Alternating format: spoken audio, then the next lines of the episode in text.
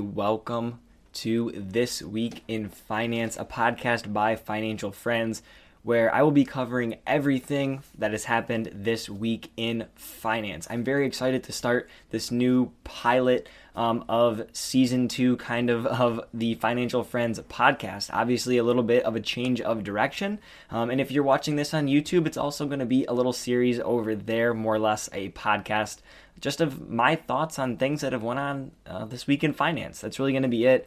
Um, it's going to be a chill, kind of relaxed podcast.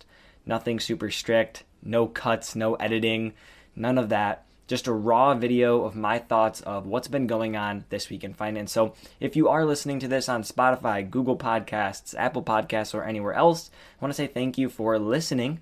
And if you would like to view the podcast, you can always go ahead and do so on YouTube. Obviously, what you are seeing right now on YouTube is my screen. Um, and I'll be showing some articles and things like that throughout, you know, the duration of this video. Or you can just go ahead and listen um, you know, on your device or whatever you are listening on now, and you will hear all of my thoughts on what is went on this week in finance. So, with that being said, we are going to jump back from January uh, 20th, and we're going to go all the way to January 27th. That's going to be the week. Obviously, that's a Thursday to a Thursday, a little bit unconventional, uh, but it's just really what works for me, and so that's what you guys are going to get. So, I want to talk about this week so far in terms of volatility. I mean, the market has been crazy. So, this is where if you're watching on YouTube, you'll be able to go ahead and see what I'm seeing. So, you could see here, this is the uh, Dow Jones Industrial Average for those who are kind of just tuning in. Um, down, up, down, up, down, up. That's all you need to know. The market has been absolutely crazy. Uh, just yesterday, actually, Wednesday, when Jerome Powell was speaking, he mentioned some things uh, that basically set the market on just a just a plummet downwards. But I mean, in all reality, we've literally seen that every single day this week. A lot of talks of inflation. Obviously, when is the Fed going to be, you know, hiking their rates? I think they came out and said about March. I didn't really tune into that Jerome Powell thing, but um, I still think that it's you know interesting. Like what they're even talking about is moving markets, shifting markets. Um, yeah, down, up, down, up, down, up. I'm going to kind of share my strategy through all this. Uh, I started investing back in 2020, July of 2020. And so for me, that was a very, you know, just straight up time. Obviously, we had just had the dip back in March of 2020 um, from The Thing, um, if everyone knows what I'm talking about. And it's just, it was straight up from there. So I really got on this roller coaster that was just heading right to the top. No thought process was needed. Anything I bought just went up and I don't want to say like that's what I thought was just going to happen all the time, um, but I was just oblivious to the fact of like what else could be going on in the markets, and so I kind of just continued to buy in over and over and over again, and obviously I ended up buying at some very high points in the market, which isn't necessarily like the greatest thing in the world, but it's also not the worst because it, it really taught me that lesson of like, okay, we're at the the top now how do you move from here, right? Do you continue to buy in? What positions are you looking at? And so now that we've seen this dip over the past couple of really just the past week or so, maybe two weeks, it's definitely given me some opportunity to lower my cost basis on some positions and then just continue to ride that wave downward as well, which I'm definitely, um, you know, unfortunately thankful for for my long term positions. Obviously, I'm very, very, very focused, just straight out into the future. Not really worried about what's going on in the current, really at all. Um, I'm buying blue chip companies, dividend companies, etc., and just I'm going to continue to make those purchases out into the future. So that's kind of what's been going on, at least in terms of volatility. Um, you know, interest rates, Jerome Powell tanking markets, Jerome Powell trying to just, you know, cure what has been going on in terms of inflation, which is definitely very necessary. Um, it just is going to take markets with it and that's perfectly fine. I think by you know our standards as a whole, um, we don't want that runaway inflation or uh, mega inflation, hyperinflation um, to to start to you know really take an effect on our economy and our lives, you know, day to day. So moving on from that topic. Um, if again you're watching me here on YouTube, you're going to go ahead and see me shift screens here. You're now you're actually seeing YouTube on YouTube, a little YouTubeception. Um, Colin and Samir, they are a creator channel over on YouTube. Uh, fantastic. They've been growing a ton recently. They interview a ton of super popular creators. They have this very interesting concept that they think is going to happen. And their video is titled uh, "Why Mr. Beast Should Sell His Channel." And they talk about this thing called fractional ownership, um, you know, of YouTube channels, um, of music. It's and it's very similar to NFTs, kind of in a sense. So um, let's say, or really, I guess any stock or cryptocurrency, how you're able to buy fractional pieces of it. But let's say, for example, Mr. Beast wanted to fund a video. This is where, if you're watching on YouTube right now, you can see what I'm talking about. And he goes ahead and he says, All right, I need $3 million to make this video happen. How am I going to do it? Well, I can get a brand to partner with me for the video, a sponsorship. That's going to be a million dollars of it. T shirt sales, that's going to be another million. I'll sell some merch, kind of hype up this video.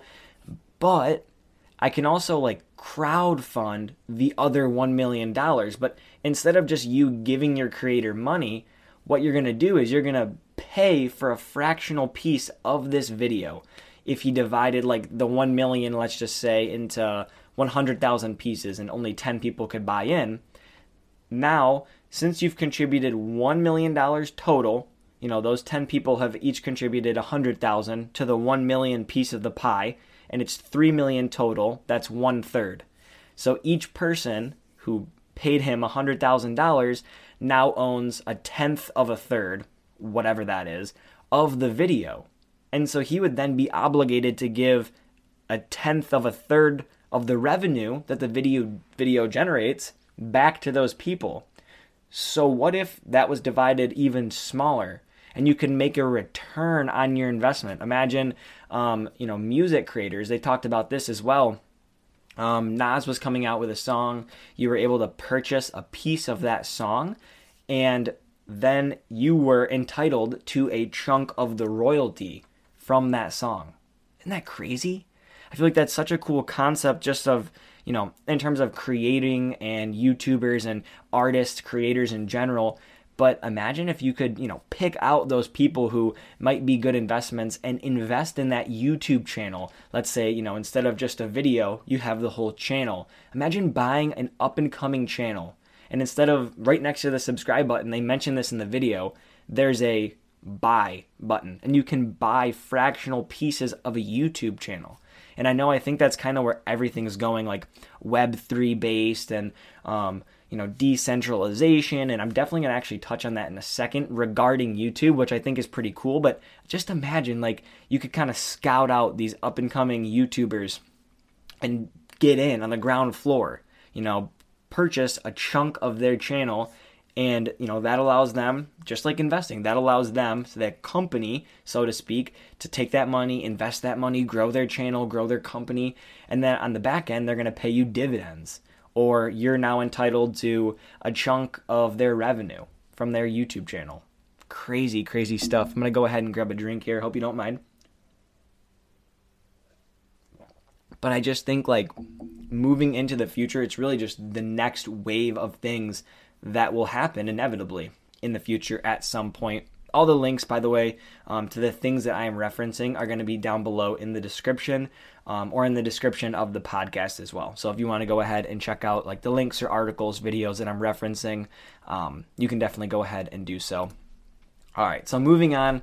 The CEO of YouTube, and I'm gonna butcher. I'm just gonna call her Miss Susan. I'm not even gonna say her last name. Wojcicki. I don't even know says that YouTube, this site, uh, plans to have Web3 in the future. Now, I think this is extremely interesting. I know other companies um, like Google are hiring for blockchain positions. YouTube's analyzing Web3. Like, there's a lot of stuff going on here. Um, n- not too much mention on the in the article, at least in regards to. Um, I'm not thinking NFTs. I'm sorry uh, like the metaverse style stuff.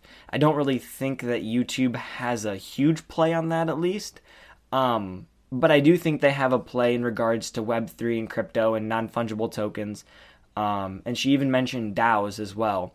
I think that YouTube kind of staying on the, the front line of this is definitely going to be interesting.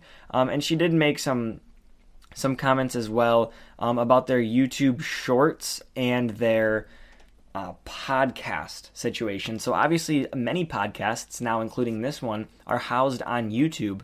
Um, it's a fantastic place to share the video side of your podcast. But for all those people who are, you know, dedicating their YouTube channel to a podcast, it would definitely be interesting to see, you know, maybe you can listen to just the audio version, be able to lock your phone, do things like that. Um, I'd be interested to see where they take podcasting, how they integrate this whole Web3 thing, um, and then how they continue to grow shorts. I personally haven't dabbled with shorts. Obviously, if you're on this channel, you know that, um, you know, you don't see any on my channel. I obviously have a TikTok and a Instagram where I share those sort of uh, shorter style videos, but um, nothing here on YouTube.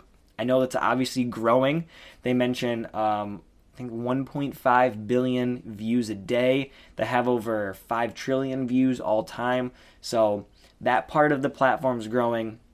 They're going to expand into the podcast version and they're looking at Web3. Now, bringing up Web3 and YouTube or Google kind of in the same sentence feels a little weird.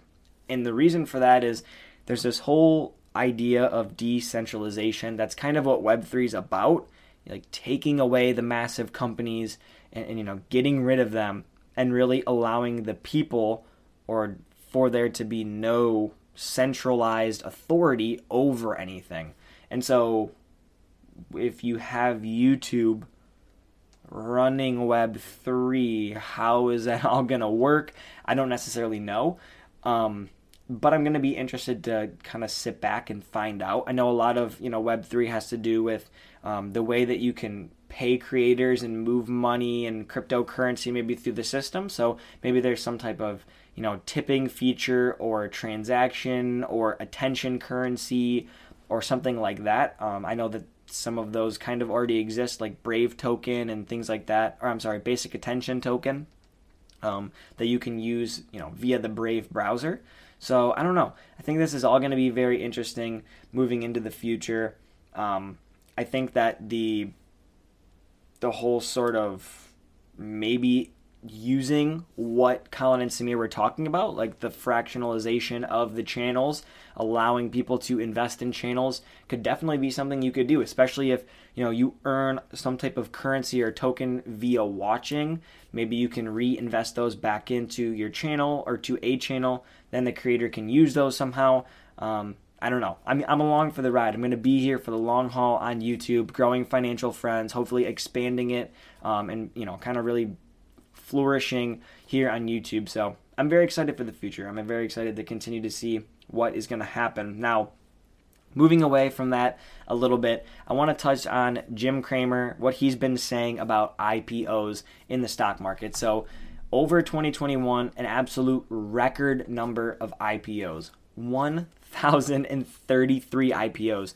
I'm going to go from 2008 to 2020 and I'm going to read you the number of IPOs. So starting in 08 to 2020, we've had 58, 70, 174, 153, 151, 246, 309, 196, 124, 217, 259, 242, and in 2020 there was 471. In 2021 there was 1 1,033 new IPOs. Um, a majority of them, it actually says about 59% of them via SPAC. So insane. I mean, 1,033 new listings. Crazy. So, what does that matter? Why is Jim Cramer talking about it? Well, if you think of the stock market, let's just say, as a million shares, and if you pretend every company, I'm sorry, not the stock market, but if you pretend every company only has 1 million shares available, which this is not the case, but just for purely for example, if you introduce another 1033, that would be another what? 1 billion 333 million whatever it or 1 billion 33 million, however it works shares. 1 billion 33 million. New shares and so people's money, which is finite, I'm using air quotes if you're listening, finite, um, because we've just been pumping money into the economy. But if our currency was finite, we only had a specific amount, well, now we have to spread it out amongst all of these new companies. And if you're, you know, riding a hype train, let's say on like Rivian or um, SoFi or any of these new companies that have recently came out. Um, though actually, I figures I name the two off the top of my head that I'm invested in. But anyway, you know, Robinhood, um, any of them, you kind of jump in on them well you're getting that money from somewhere. You're diluting something else because you're either not investing in you know your blue chip procter and gamble or maybe you're selling off some of your procter and gamble to purchase in or maybe you're selling off some apple to purchase in microsoft etc etc so i think this is definitely a valid point. I'm going to move over here to you know uh, mr Cramer's sort of opinions or thoughts um, you know like he said he a quote from Jim Cramer was a stock market's like any other market. If you get too much inventory, price, prices will plummet. Um, and it makes perfect sense. He said that the newly minted stocks and SPACs are now killing us. It is the excess supply that's dragging down the rest of the market. And, you know, he speaks a bajillion miles an hour. He barely finishes pronouncing any one word, but I feel like he's true. Or uh, this is true. Um, you know, he's he's 100% correct in that we are just overriding um, all of these other blue chip and established companies with all these brand new ones, and most of them are not profitable. That's just the honest truth. Um, he recommended, and this is not me recommending to you, but he recommended because he has the ability to um, basically to only buy companies that are making real products that are profitable. And that has been my whole shift. When I first started investing, I didn't know what I was doing. I was really just messing around, buying companies I thought were cool, and I had a large chunk of ETFs. And over 2021, started getting into some new companies, um, but those new companies were blue chip companies. Um, Target, Johnson and Johnson. I'm looking at well, I own some waste management. I own some 3M. These are you know big, massive corporations that have moats um, that are making products or doing services that are profitable and that's just what I like. I enjoy dividends and watching that compound growth. Um, but that's just me personally. Now, again, this is this week in finance. It's my thoughts on it. I'm going to give you my thoughts on IPOs. IPOs, for anyone who um, is not aware, is an initial public offering where the company is, you know, being listed on the stock market for the first time, whether that's via a SPAC, which is a special purpose acquisition company. So it's a you know company that's trading on the stock market, but they don't do anything. They're just you know crowding up money then they go ahead and they acquire a company um, and it now is on the stock market for the first time that's how sofi did it and then rivian did it via ipo or initial public offering where they just list on the stock market for you know some price and all their shares get bought up. Obviously insiders you know people that work for the company have them the shares that is as well. So my strategy regarding ipos is basically to stay away from them. I was in SoFi before it tur- or IPOE before it turned into SoFi. Um, that one was a little different for me. I had some conviction on the company, had been using the app and the service for a while, and I enjoyed it. So I decided to kind of support the product and support the company um, via my money in the stock market. Rivian was the one IPO that I did get in. Um, I was able to get in pre IPO using the SoFi app, funny enough. Um, and that was at a price of $78. And I was profitable for a while. I mean, the stock ran up to 114 or so, um, but I would have been penalized by selling. So I decided not to do so, decided not to sell. Um, and I held on, and I'm now paying the price a little bit. I think shares hit 54 ish dollars today, and I did not see where they finished out. So, yes, they plummeted and they dropped. But I'm holding on for the long term for both of those two. Now, all of these other ones, crazy stories. I mean, Robinhood, you buy in, Robinhood shot up to the moon, and now it's falling. And it's falling hard. Um, let's see if I can go ahead here. For everyone who is watching on YouTube, I will go ahead and pull up Robinhood stock just so we can kind of get an, an idea of where it's went. You can see here, just in today's chart, the aftermarket down here just plummeting on that terrible, terrible news, which I was going to touch on later, but I'll touch on now. I mean, they lost members over the or users over the course of this quarter. So um, I'm not sure what Robinhood is up to. Um, it's not necessarily my stock, my company. I don't use the app at all, so I'm not necessarily super familiar with it. Um, I don't really have too many thoughts to give. You could see their three month chart just all the way down. so uh, yeah, not necessarily sure what is going on there, but I tend to stay away from IPOs. Um, they seem to like to run up right at the beginning, um, and then after that run up, they just fall. No one knows what's going to happen. Everyone can say that they think one thing or the other, but no one knows. And you know the rates and things like that have been so cheap companies have been able to borrow money and use that money to grow their company and that's no longer going to be the case moving forward. That's why a lot of these unprofitable companies are falling because investors are realizing that they are no longer going to be able to just run up the frenzy of money that's been pumped into the economy stimulus etc is no longer coming like it was and so people don't have excess money to put into these companies and just grow them. So, I mean, that's why you saw this large influx of IPOs because people had money. Companies knew that. They want to get into the market. They want their stock to go up. They want, you know, their bank accounts to go up. So, that is really that. Um, I'm going to go ahead and take another sip of water before I move on to the last. It looks like the last topic that I have here. All right, so this last topic um, is still continuing actually with that fintech um, in terms of Robinhood and SoFi, and that is that.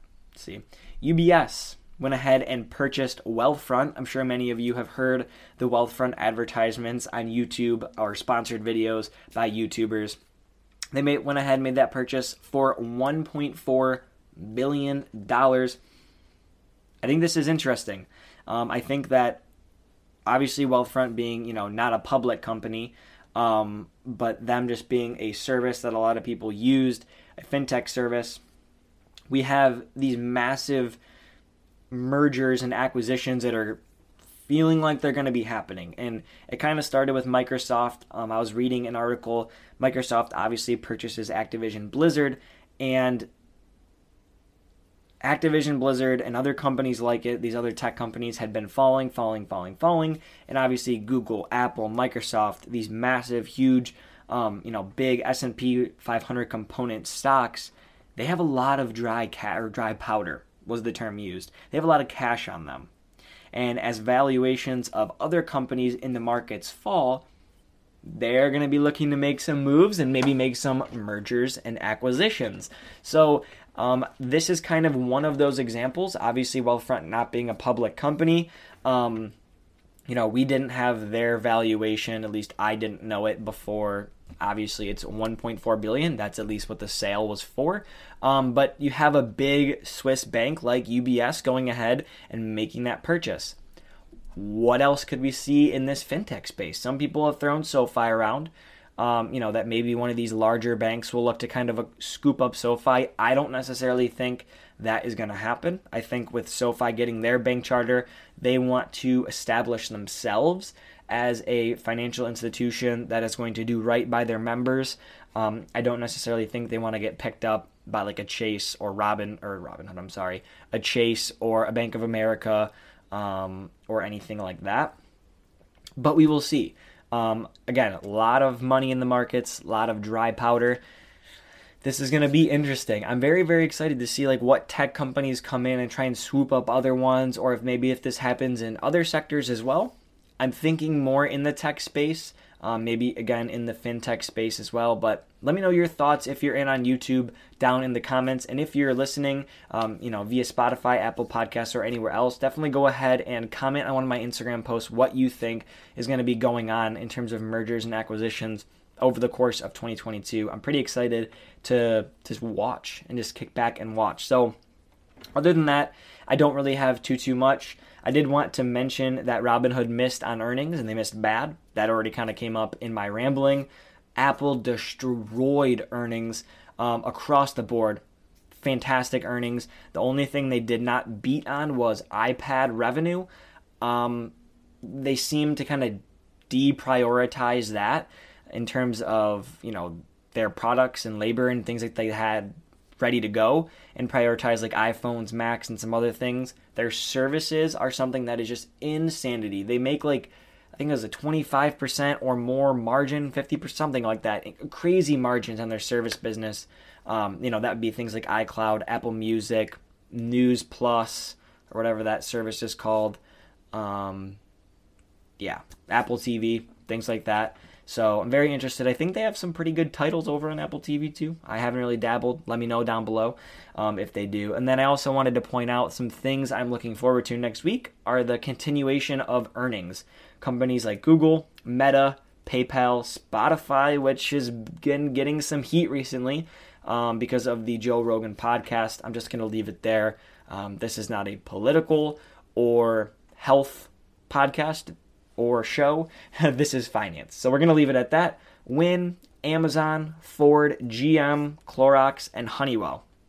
Looking forward to a majority of those. Um, those are just some of the big names that I picked out that are coming in next week. So, with everything that has been talked about in this podcast, let me know if you are excited for more this week in finances. I will catch you next Sunday with the news from Thursday to Thursday. So, if you enjoyed this podcast, go ahead, leave a like down below. If you enjoyed this podcast and you're listening anywhere else, share it to a friend. Let someone know. Come over to YouTube, subscribe, come watch me wave my hands around um, on the screen.